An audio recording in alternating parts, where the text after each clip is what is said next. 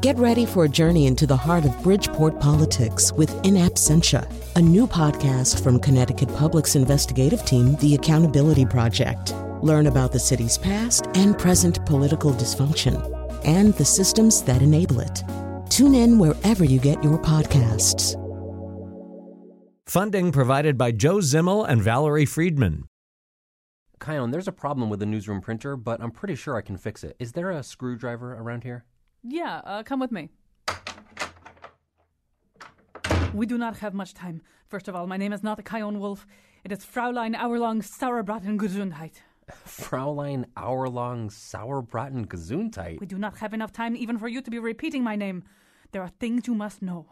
I am part of a cartel, the Inky Dinky Glitchy Toner Knights of the Empty Paper Tray. The inky, dinky, glitchy toner knights of the empty paper tray? We also do not have time for you to be repeating the secret name of my cartel. The Inky Dinky Glitchy Toner Knights of the Empty Paper Tray have but one purpose, and that is to make sure that printers announce that they don't work long before the end of their natural lifespan, so that people will buy more printers, which will also stop working, causing people to buy more printers, which. I must stop myself. There's no time for me to illustrate the vastness of this conspiracy. What does this have to do with me?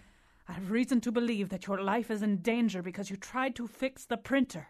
When you leave this building today, a man will approach you holding an umbrella which is meant to shoot a dart containing deadly poison into your buttock. Oh, that's terrible. Fortunately, neither the umbrella nor the poison really work anymore. Our cartel has been buying things from other cartels that make things that don't last. I told them get the extended warranty, but does anybody listen? Now we have 215 leftover umbrella poisoner things that don't do squattenheim. Why are you telling me this? Can't you see I love you? Not as Chion Wolf, but as the part of me that's truly Fraulein Hourlong Sauerbraten Gesundheit. Then we should be together. No, because love is like everything else. It wears out. But we'll always have the Lexmark X63 all in one printer scanner fax copier. Perhaps you can fax me sometime. I joke. Fax is for losers. Listen to this show about planned obsolescence. And now he has a mattress made out of floppy disks. Colin McEnroe. It's true. So many of the things in my life are obsolete, and soon I will be one of them. Actually, that's one of the uh, kind of undercurrents, one of the subtexts in, in today's show, and it's uh, in very much reflected in one of the books that's represented on today's show. We're doing a show about the concept of obsolescence, uh, and our guests include uh, Sarah Wasserman, a professor of English uh, at the University of Delaware, whose research focuses on material culture studies. She's the co-editor of Cultures of Obsolescence: History and Materiality in the Digital Age. That's, by the way, the book where uh, there's some exploration of the fact that you know maybe humans are, are one of the things becoming obsolete. Um, there's even an evocation. Well, actually, an evocation of Blade Runner. I mean, think about it, Blade Runner, Blade, the replicants in Blade Runner, they're a perfect example of planned obsolescence, right? At a certain point, even though they're they seem to be youthful and high functioning, they just stop working uh, and they die. So anyway, uh, so that that might be the human condition also for us.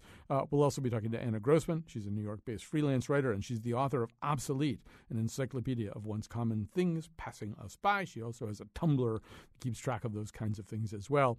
Uh, also uh, with us and to sort of kick things off is Giles Slade, a Canadian writer and social critic. He's the author of Made to Break: Technology and Obsolescence Lessons in America. So as we go along here, we're going to talk about a lot of the implications of obsolescence, and including well, we will come to this, but for Giles, one of the most important implications of it is that things that don't really need to be replaced are constantly being replaced, which means that our landfills are filling up, and overseas landfills are filling up with hard to process materials, and that's sort of the not particularly funny and pretty toxic consequence of this whole mentality. But we need to explore what the mentality is first and how we got there. So, uh, Giles Slade, I am going to have you uh, kick things off here.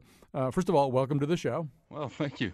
And um, let's begin with an. I think an example is good. So, um, and and maybe the best example is one of the first examples, which is the light bulb. The light bulb is a, a pretty good case history of an industry deciding to impose an artificial limit on how long something would work. Right? I mean, uh, so tell us the light bulb story. Well, uh, disposability, I guess, was uh, was invented uh, about 50, 60 years before the light bulb, and um, uh, but when uh, we hit the depression, people stopped buying things. So um, someone got the bright idea of shortening the lifespans of products in order to promote their, um, um, uh, I guess, popularity in, in, the marketplace. And, and um, the first record that we have of any planned obsolescence is at General Electric. Uh, where the research department uh, discovered they could make a brighter light bulb and they could also make it uh, shorter lived. So it was like you were giving them an advantage, but at the same time you were you were taking the lifespan away. Um, and this seemed to be done kind of without apology, right? I mean, you look at the the stuff from that time. There's kind of no real sense that uh, anything sinister is going on. Yeah, um, uh, there's a lot of uh, sort of positive talk about it, uh, about how we're uh, stimulating the economy by doing this, and and there were even suggestions that we should make this uh, a hard and fast rule, so we obsolete everything every two, three, four, five years, and then reintroduce new products. And and part of the argument was, well, Sarah Wasserman, let me add you to the conversation. Um, it seemed as though part of the original argument was that, uh, particularly in a depression economy or an economy trying to work its way out of a depression, you kind of needed this. You need you couldn't just have things that lasted as long as they lasted. Uh, you had to create an economy in which people periodically were driven for artificial reasons to buy another one of something. Right? I mean, there was sort of a feeling it was almost sort of a, a patriotic idea. Um, thanks for having me, first of all. And yeah, in 1932, um, Bernard London actually releases this pamphlet called "Ending the Depression Through Planned Obsolescence," which, um, in which he advocates the government actually assigning expiration dates to all commodities. That this would stimulate the economy and take America out of the depression. And so it, it was certainly a kind of seen as a national obligation and a national good by by certain people.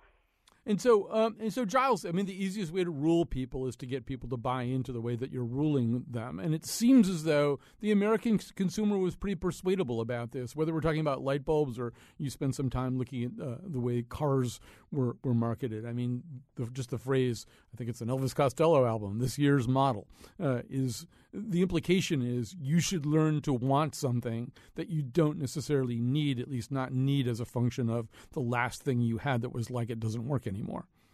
Yeah, and uh, in uh, advertising magazines or advertising um, magazines that taught advertisers how to write advertising copy, they'd show you how to sort of guilt trip people into um, into buying the new thing and letting go of the old thing, so it's sort of uh, shaming them into um, you know uh, possessing something that was brand new.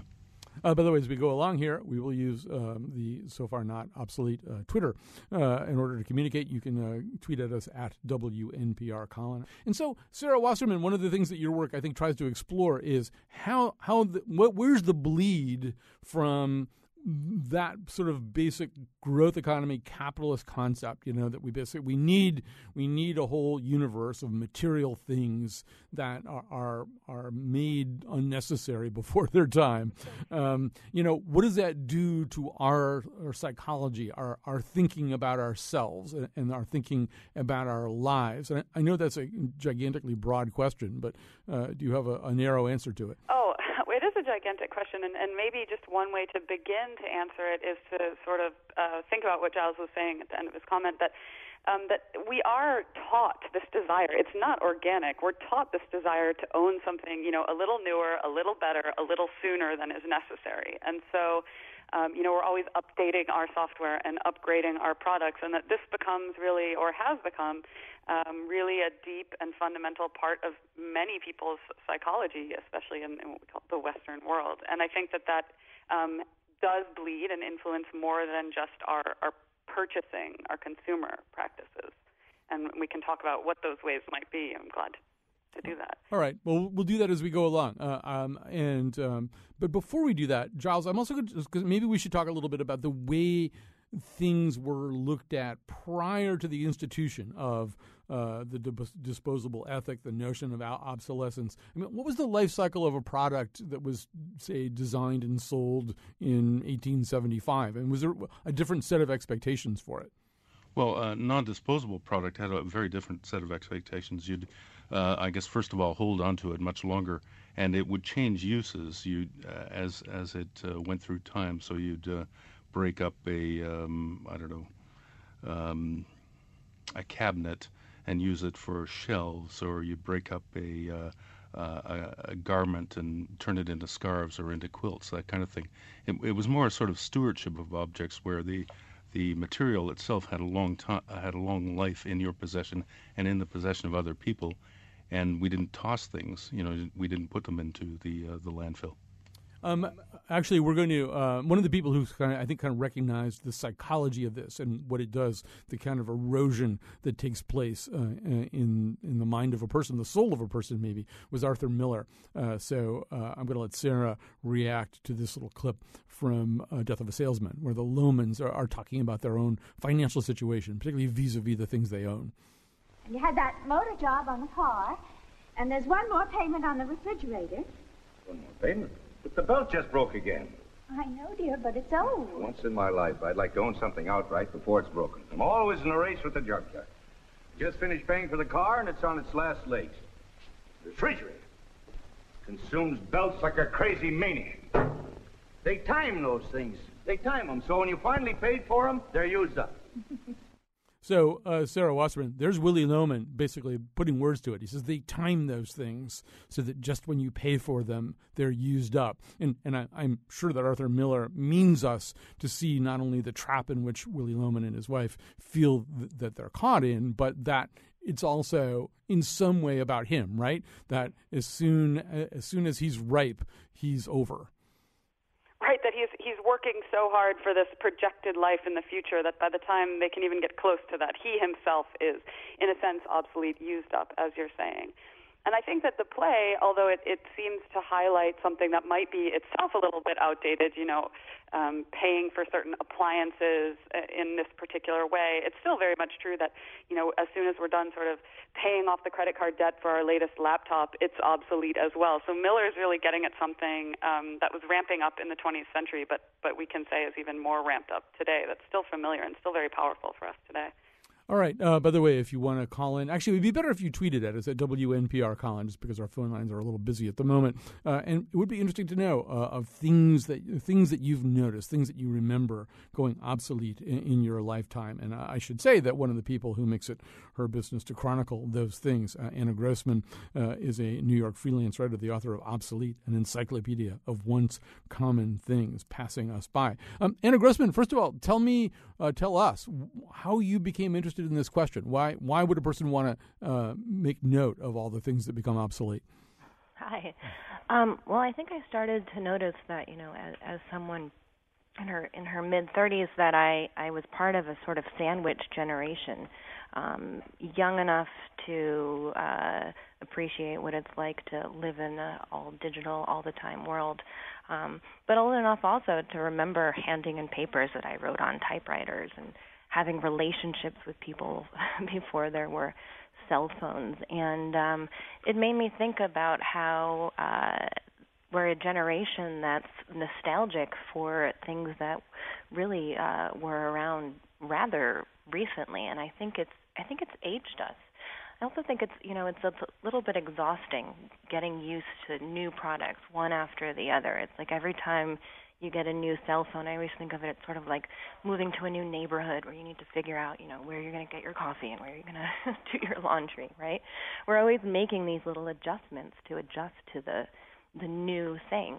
Um, we take for granted that we're constantly doing that, but um, I think it does take a toll. That I, I wonder if if uh, previous generations um, experienced that kind of exhaustion in the same way. Well, you know, I think that will be interesting to explore with our other guests. But Anna, it seems to me that your your generation is maybe just the spotlights on you more, and we have other more ways to document what your generation is doing. But it seems to me that your generation is caught in this really noticeable loop of nostalgia. Not everybody, of course, but I mean, you can't even watch a commercial anymore without seeing hipsters parod- parodied. And the way they're hip- they're parodied is that you know they wear fedoras and they ride unicycles and they like vintage typewriters and fixed gear bikes and you know they they make artisanal pickles in old fashioned pickle barrels and I mean, I mean this entire movement, which obviously is by no means 100% of a generation, but still a very noticeable movement, is is about I think the kind of nostalgia you're talking about. It was it's almost about what did we lose before we even knew it existed.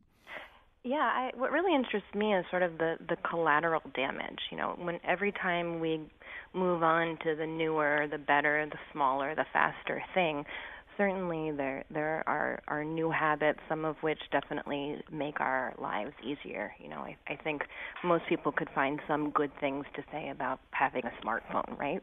There's a lot of advantages, um, and I can't necessarily say I you know I miss uh, sitting over a fax machine, um, but what about all the other things that that maybe were enjoy- enjoyable? You know i when i was a teenager i i wrote postcards like it was my job. I was really it was, it was like my medium. I loved it. I loved picking out which card went with you know was sent to each person and i loved like you know writing things and it had to be in a fixed amount of space. Um I stopped doing that. I mean, I, of course, I could still write postcards. I, that's possible. But at this point, if I were to do it, it would like mark me as some, you know, real crazy, quirky hipster girl, um, rather than just something that you know is done because because I enjoy it. And also, I've sort of like lost the the reason to do it. So I I'm often thinking about that sort of thing. Also, how our relationships have have lost color I, to some extent. I think because of some of the new technology you know when when you send an email to someone it it looks like every other email that you send to other people. When you send a text message you know rather than you know on a phone where you're have someone's voice which is different than other people's voices or a letter where you've chosen what kind of paper you're going to write on or what kind of pen you're using and all all those kinds of uh little bits of life that that communicate information and feeling that that we're losing in favor of of the speed and the ease of this that the new technology gives us. Although Giles Slade, this is by no means a new phenomenon, and she talks about paper and pen. But we know that one of the, I mean, the, the, the pen itself has been through this incredible uh, evolution. So that 100 years ago, a pen really was a fairly permanent thing. You continually filled it more with ink. Um, uh, you didn't expect to get a new one every six months or a year. And certainly the notion of a disposable pen, uh, a, the, the, you know, that, that you would be able to walk into a drugstore and buy a big bag of 65 ballpoint pens, none of which you were expected to form any attachment to whatsoever, would have been a pretty odd thing for Ralph Waldo Emerson or Edith Wharton, uh, or I can even go a little bit further in time than that, to wrap their minds around, right? Yeah, absolutely, and uh, uh, not only that, but the idea that you would then take the pen that you're finished with and throw it away, or just leave it somewhere so that it would then be thrown away. I mean, that that's uh, just irresponsible and alien to that kind of um, uh, mindset. And and Sarah Wasserman, I'm also wondering, you know, whether or not, and this I, don't, uh, this isn't a question that, that you automatically have to have the answer to, but as I listen to Anna, I'm also thinking, well, I mean, in, in the course of my lifetime, really, most countercultural movements seemed to contain some rejection of obsolescence, of throwaway culture, of impermanence. So that, you know, along with hippie culture in the late 1960s, there was this sort of back to the land movement, right? There was this notion that you were going to reject materialism. Um, and I'm not sure how successful that was. I mean, it feels a little bit more like a phase, but it was, it's always there in a countercultural movement.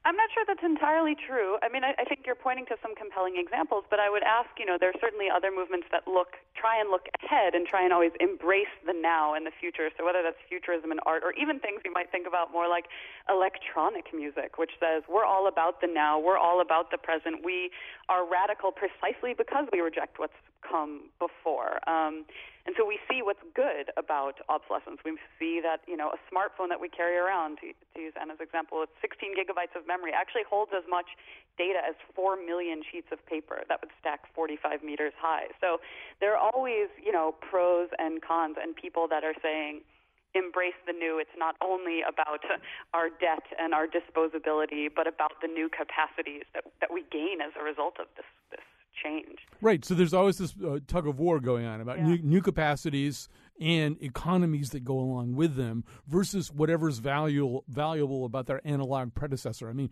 one thing that I'm thinking of right now, since you mentioned electronic uh, music, is you know increasingly the question about whether a Broadway show or any kind of musical theater that you see anywhere needs to have a pit band, a pit orchestra. So many of those sounds can be.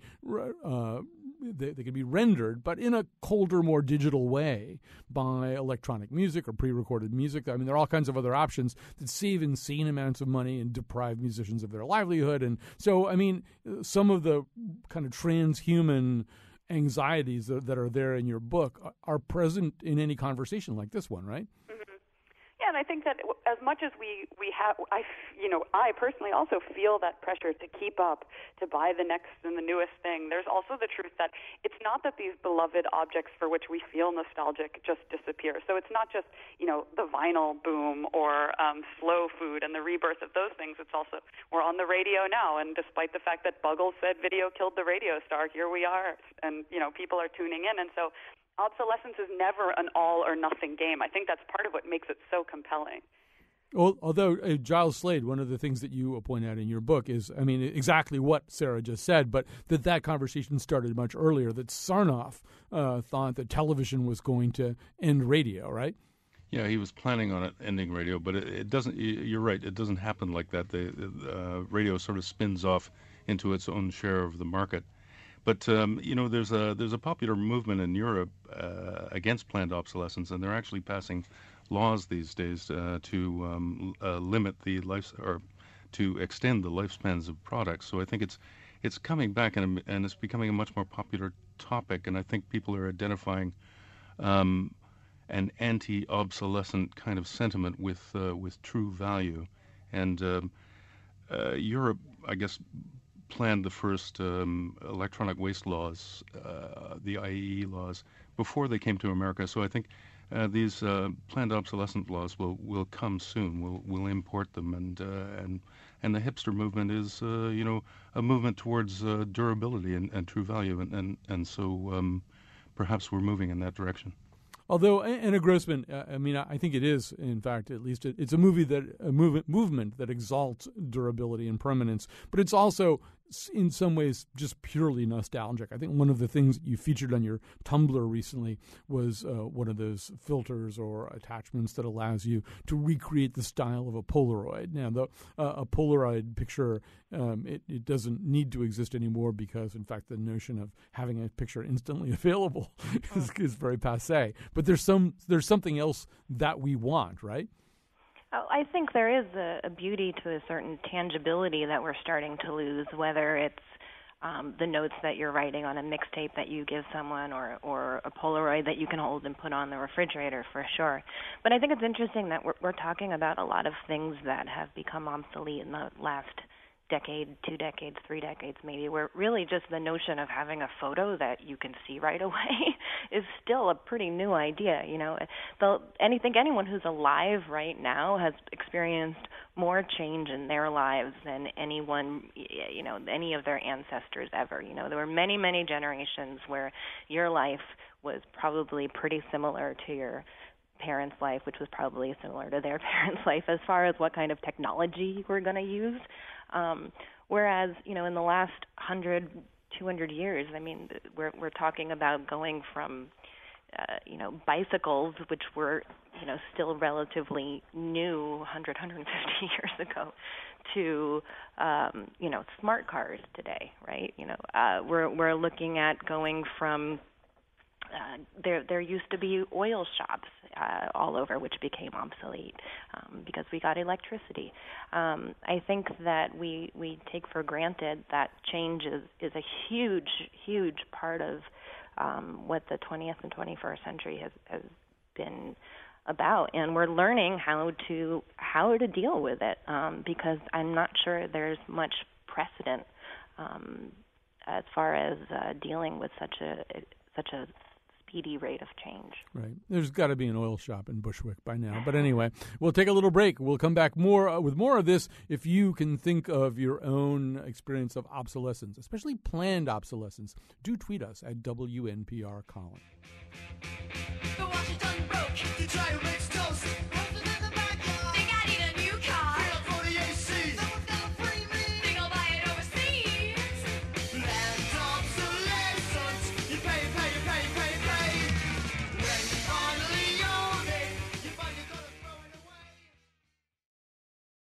Comes to mind when you hear the word obsolete? Rotary telephones, answering machines, roll down windows.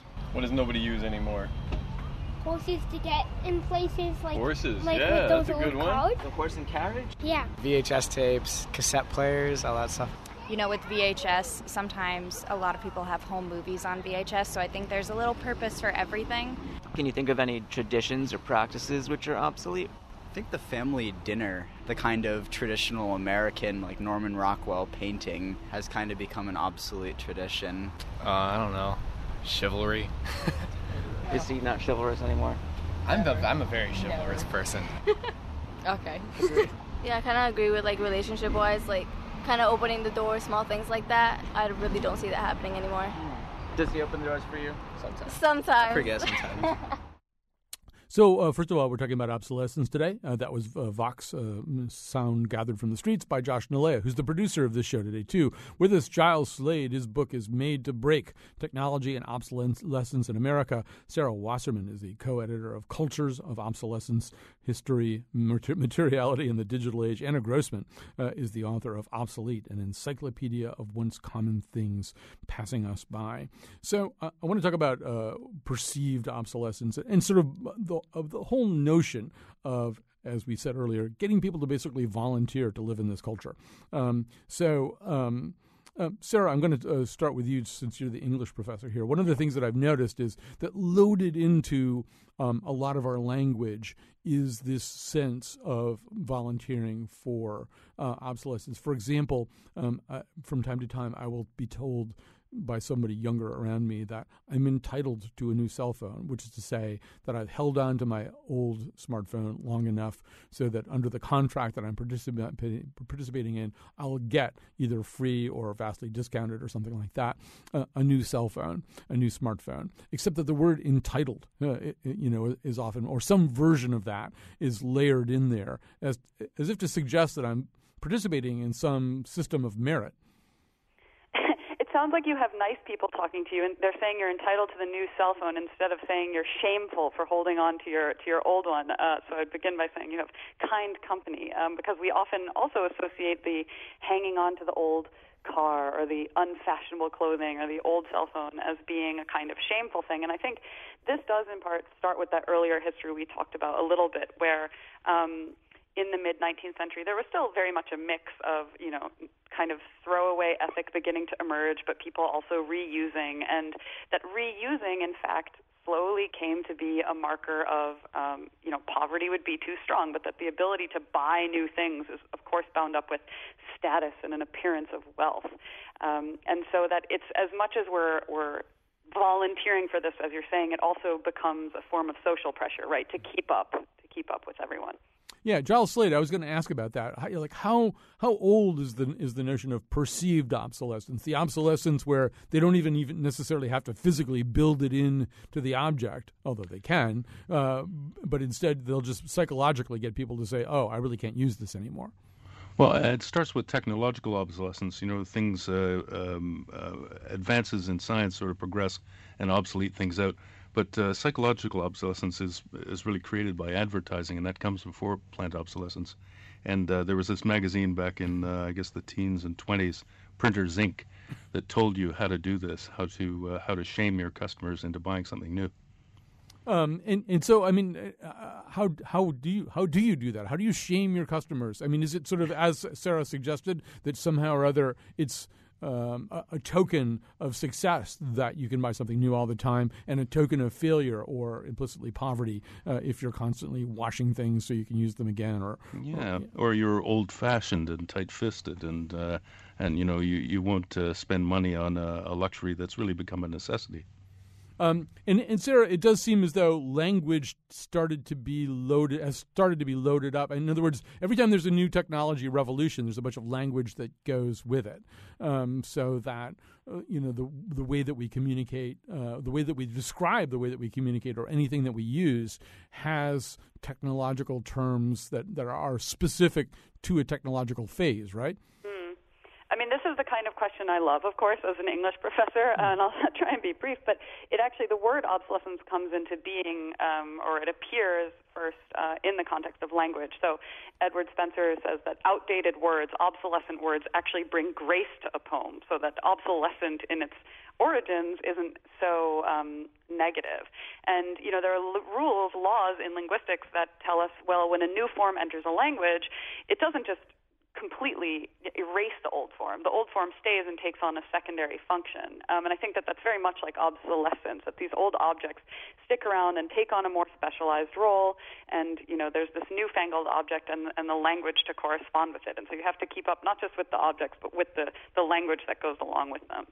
And so, Anna, you know, uh, for uh, your generation, not to have, make you a spokesperson or, uh, you know, irreparably lodged in one particular generational span, but I mean, that whole notion that the cell phone I'm holding in my hand right now, even though it can do marvelous things, as you said, most of these technologies were marvelous. Before we came on the air, before in sort of a little piece that aired before the news, I was talking about fax machines, which are considered unbelievably retro and stupid and slow and useless and anybody who clings to them is is shamed in various ways or made fun of or made to feel old. On the other hand, I'm old enough to remember when fax machines were a miracle. The notion that you could put something on a piece of paper, put the piece of paper into a machine, and have essentially the same thing come out in Switzerland or that was incredible. Nobody could believe it completely incredible completely incredible my my uh my dad is a political cartoonist and when the fax machine came along it really revolutionized his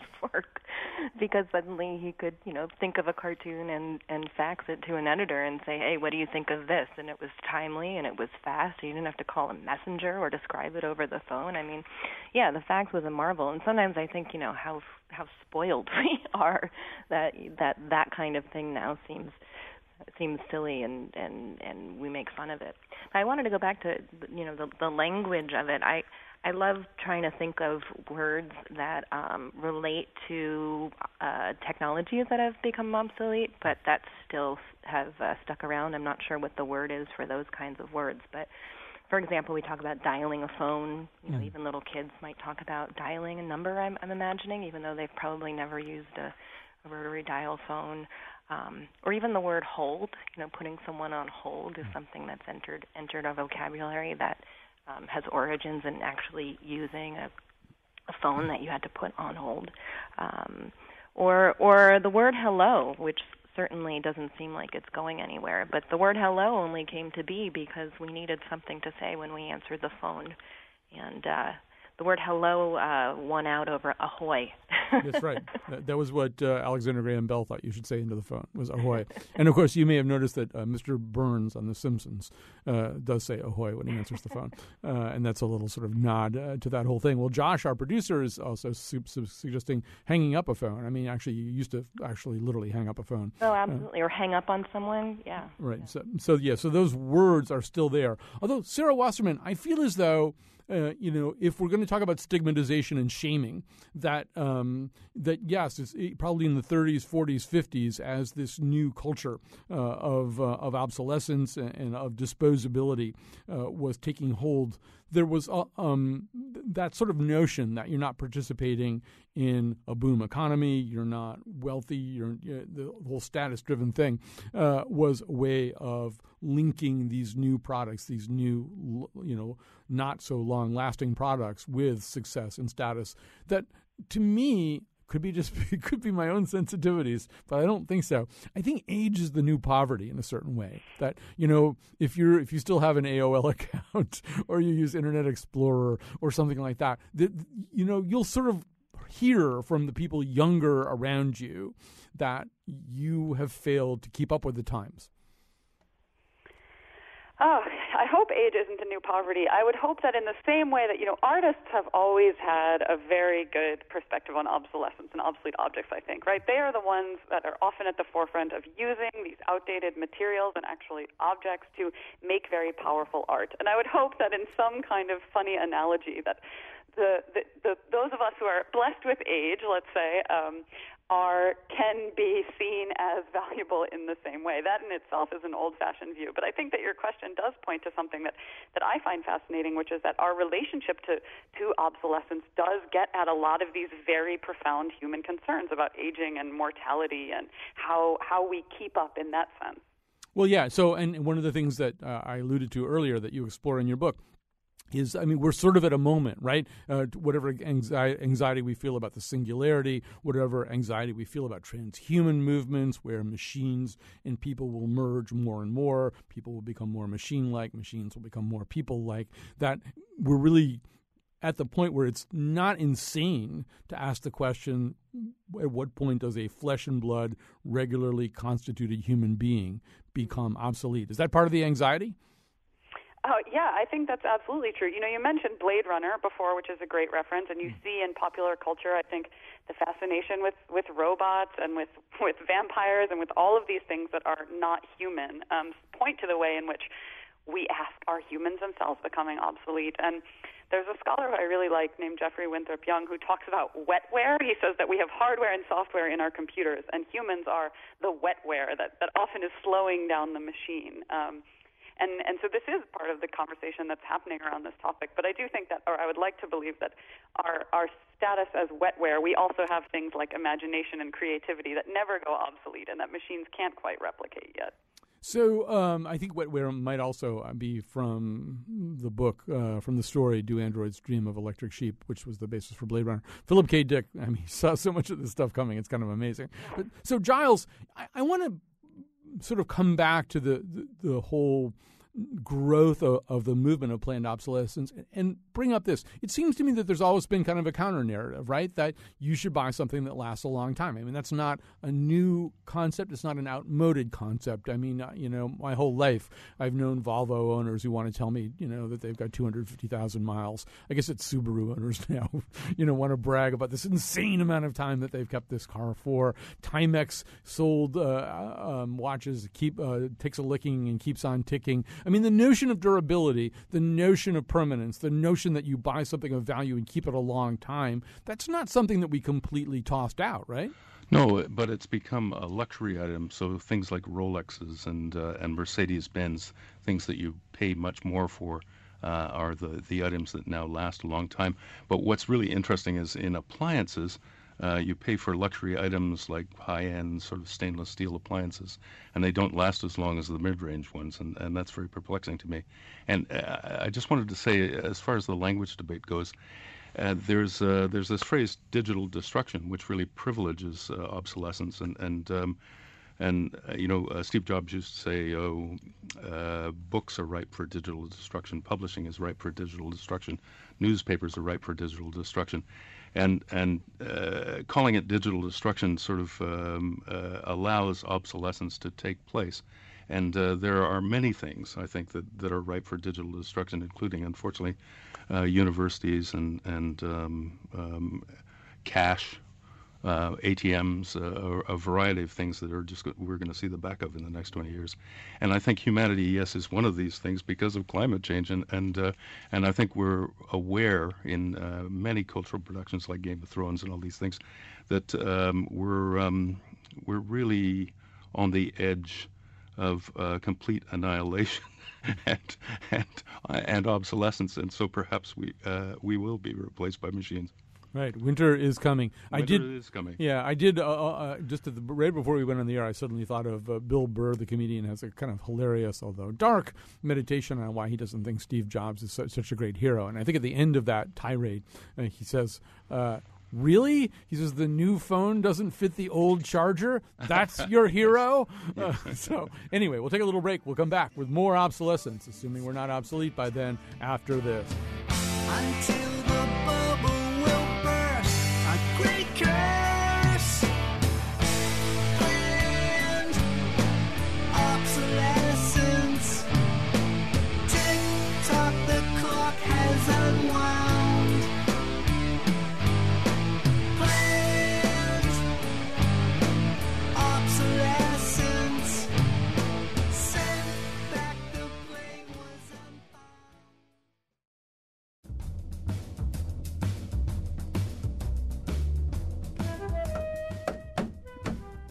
Lieutenant Worf, the food replicator stopped working again. Does anybody remember how to make food? Today's show was produced by Josh Nalea and me, Chion Wolf. Our interns are Nate Gagnon and Dan Schultz. Greg Hill appeared in the intro, and the part of Bill Curry was played by the Maytag repairman. For show pages, articles, and photos of the Faith Middleton Show staff dancing to their 45 collection, Visit our website, wnpr.org slash Colin. And now, back to Colin. Actually, last night uh, I was uh, visiting with some friends who I think I was pretty sure were five to seven years old, uh, younger than I was, and I was asking them if they remembered 45s. It's hard to know exactly what everybody remembered, what everybody experienced in terms of these phases of technology. So, Anna Grossman, I'm going to quickly tell you a story because uh, one of the references uh, in that pre recorded uh, bit there may have escaped you. So, or maybe you know all about this. I don't really know. But there used to be these commercials about the Maytag repairman, and the notion was, and I think Jonathan Winters might have even played the Maytag repairman for a while, but the notion was that he had, he was like this, this Kafka esque or maybe Sartre esque figure who just sat there and sat there because Maytag uh, machines were so reliable and they never broke down. Nobody ever called him. So he's just sort of sitting by a phone, you know, this incredibly isolated, existentially tormented figure who nobody ever needed. But it seems to me one of the things that has become obsolete or nearly obsolete is the is the repairman. Um, not because Maytag washing machines are so incredibly reliable that they last forever, but because, and this is in a documentary that that uh, Giles actually appears in. But uh, there, part of this documentary begins with, I think, a broken printer, and and this the documentary film crew follows the guy around from shop to shop where they look at the printer and they say well, really, it makes more sense just to buy a new one. Um, which I mean, the the notion of fixing something, it strikes me as something that's become obsolete. Yeah, uh, you know, the, I always think about it when when I dare to get my shoes repaired. I think you know, I'm spending more on repairing the shoe than I probably spent on the shoe to begin with. Um, such as, such is the, the way. Um, but uh, I, I think that uh, the the people who have the shops that are set up to repair our phones, those are those are the the shoe repairmen of, of today. Um, we we do try and milk our phones um, for some amount of time, um, but they certainly they certainly uh, do break easily, and it's certainly easy to decide that you're just gonna you're gonna get a new one.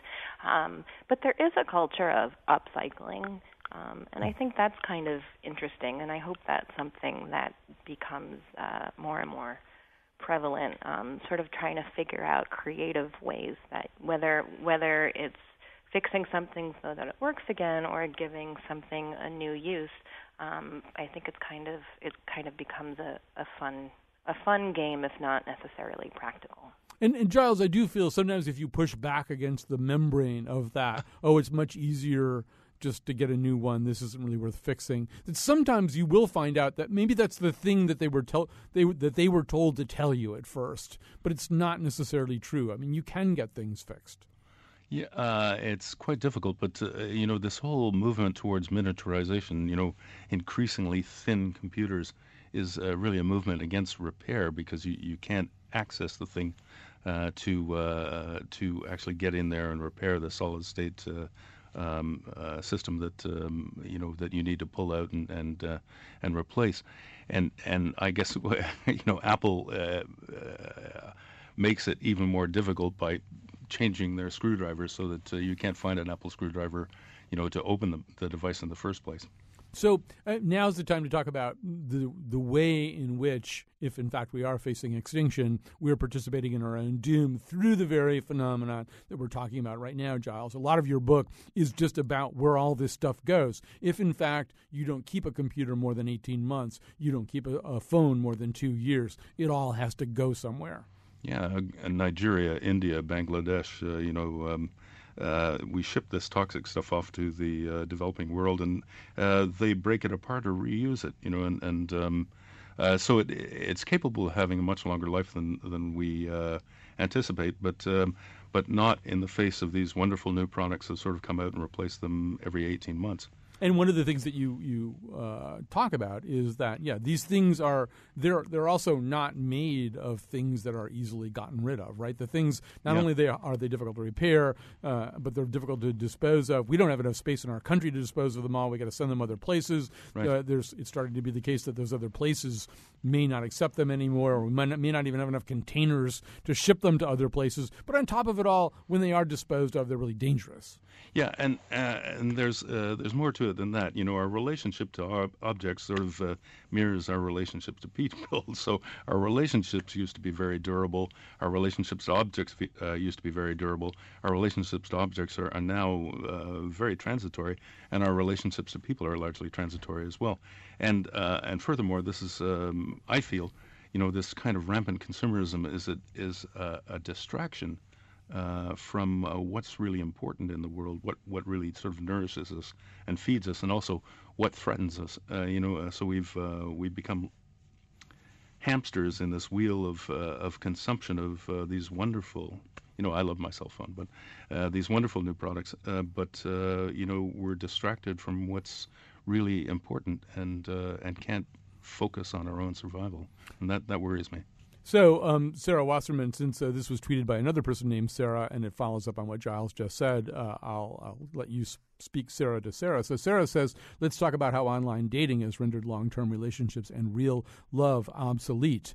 Um, you know, that may or may not be strictly true, but I mean, if in fact Giles is making the argument that um, in all of the ways that our our material culture is disposable, uh, maybe we're starting to think of uh, our relationships and people as a little bit more disposable. I mean, if you can go on a site that's essentially a menu, you know, and, and order a different kind of person, uh, maybe there's an argument there. I think there might be an argument there. And while I am I am completely in agreement with Giles about the relationship between obsolescence and our environment, um, I'm not so sure. I think it, it's as gloom and doom as as Sarah is is saying about online dating. Um, I think that there's a lot that we we don't quite understand and it might not be so black and white you know that things everything that's durable does wear down that's been the subject of of many many a poem and many a love song that these things we think will be around forever in fact aren't and we also just uh, discover that everything temporary and everything transient, in fact, leaves a trace. Um, and so while I do think that things like dating and, and online dating sites seem to be also more about upgrading and making sure that you're optimizing and maximizing, um, that there are still, just like our typewriters or our records that, that hang around, um, still lots of lots of room and lots of space for for the durable and for the enduring qualities of things like love in our in our lives. So uh, yeah, Anna Grossman. Obviously, every narrative does have a counter narrative. So uh, to whatever degree we are ordering from these gigantic cheesecake factory menus of people, uh, you know, uh, we still live in an age of deeply, deeply romantic "let's stay together forever" movies.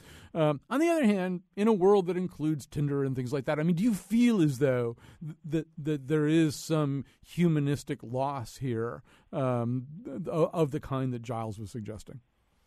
Yes. I mean, I think it would be reductive to say something like, you know, love is obsolete.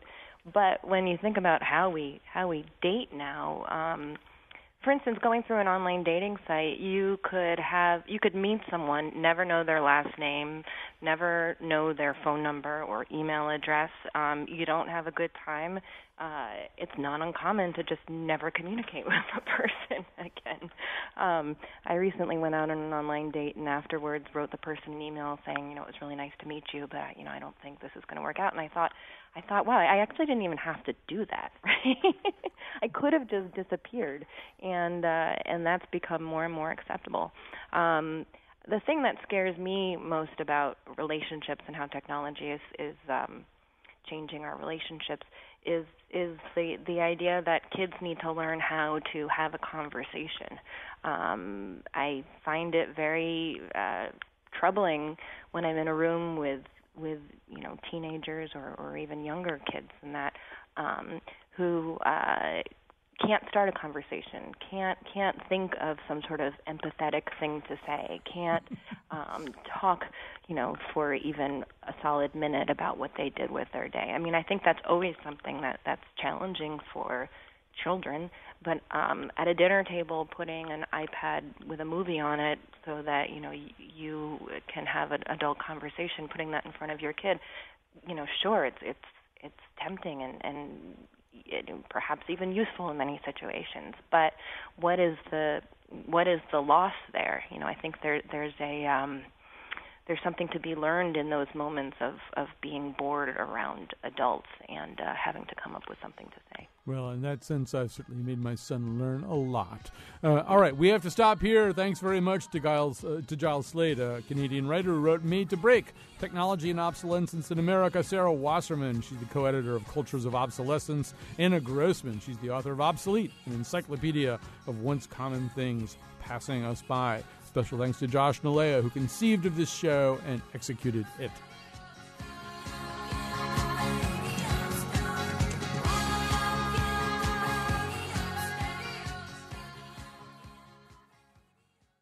Okay, robot Chion Wolf, since I'm going to be obsolete one day, I got to get you trained. So repeat after me. And now. And now. No. Um, it's more like, and now. You go down to the bottom of your voice. And now. Yeah, that'll do.